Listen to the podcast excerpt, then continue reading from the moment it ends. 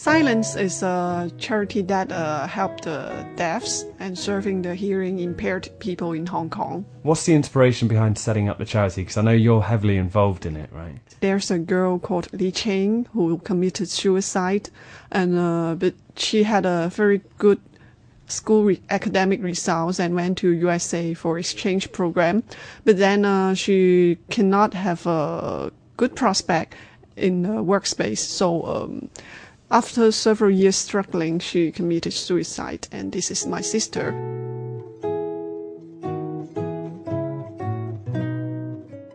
Our family and I think about to set up a, an organization to help the hearing impaired people and the deafs.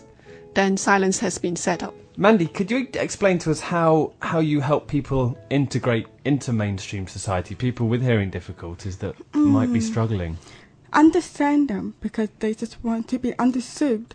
And by bring, bridging that understanding, basically they can go into the mainstream. So we have done uh, sign language classes and we have provided um, career uh, training to them. So we, we try to bring them and link them into the mainstream. How severe is your hearing disability? Um, I'm actually born prematurely, so I have severe to profound hearing loss. So without the hearing aids, I can only hear 10 to 20 percent.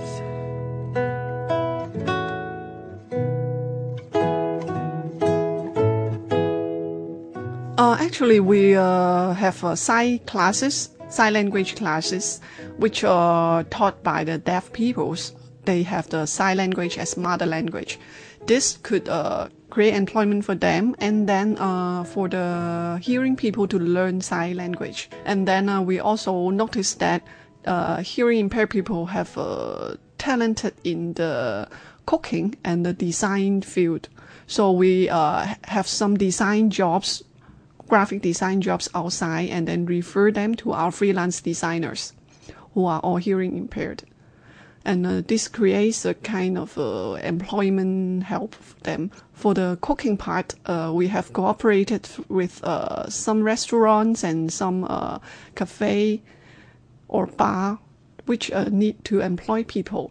What would you like to achieve through Operation Santa Claus? Actually, we are all uh, the committee team. We have 15 people, uh, five hearing, five deafs, and five he- hearing impaired.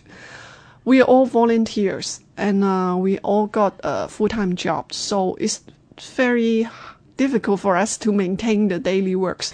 We need a place to center all the resources together and center all the staff so they can interact daily, every day with deaf people. So this kind of experience will help to, you know, uh, develop further. So. Lillian Lee, fan of the charity, and Mandy Tang, chairlady of the charity, thank you very much for coming by.